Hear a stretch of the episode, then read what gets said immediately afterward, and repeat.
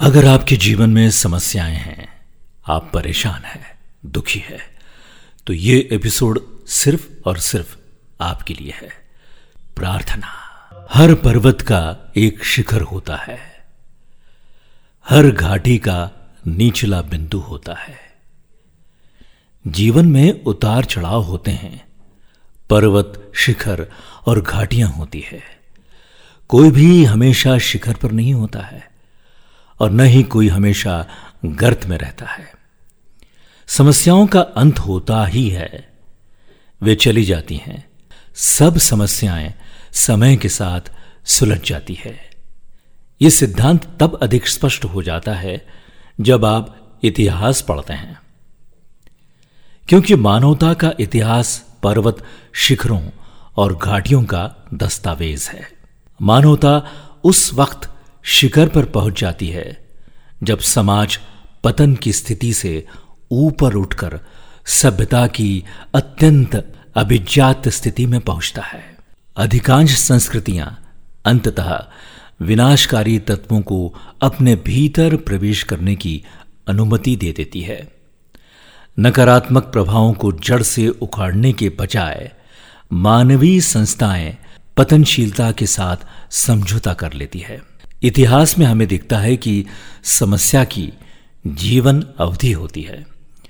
कोई भी समस्या स्थायी नहीं होती है। क्या आपके पास समस्याएँ हैं? वे गुजर जाएँगी। वे लंबे समय तक नहीं रहेंगी। आपकी समस्याएँ हमेशा जीवित नहीं रहेगी, परंतु आप रहेंगे। तूफ़ान के बाद हमेशा सूरज निकलता है। जाड़ा हमेशा पिघलकर बसंत में बदल जाता है। आपका तूफ़ान गुजर जाएगा। आपका जाड़ा पिघल जाएगा। आपकी समस्याएँ सुलझ जाएगी। हर समस्या में किसी रचनात्मक संभावना के रहस्यमयी तत्व छुपे होते हैं। चाहे वो संभावना आपके लिए हो या फिर किसी और के लिए हो, समस्याएँ अपने साथ समाधान लेकर आती है। बस गुणी और बुद्धिमान और साहसी व्यक्ति उसे खोज लेते हैं। हर सिक्के के दो पहलू होते हैं। एक, व्यक्ति के लिए जो समस्या है, वो किसी दूसरे के लिए लाभदायक व्यवसाय बन सकती है।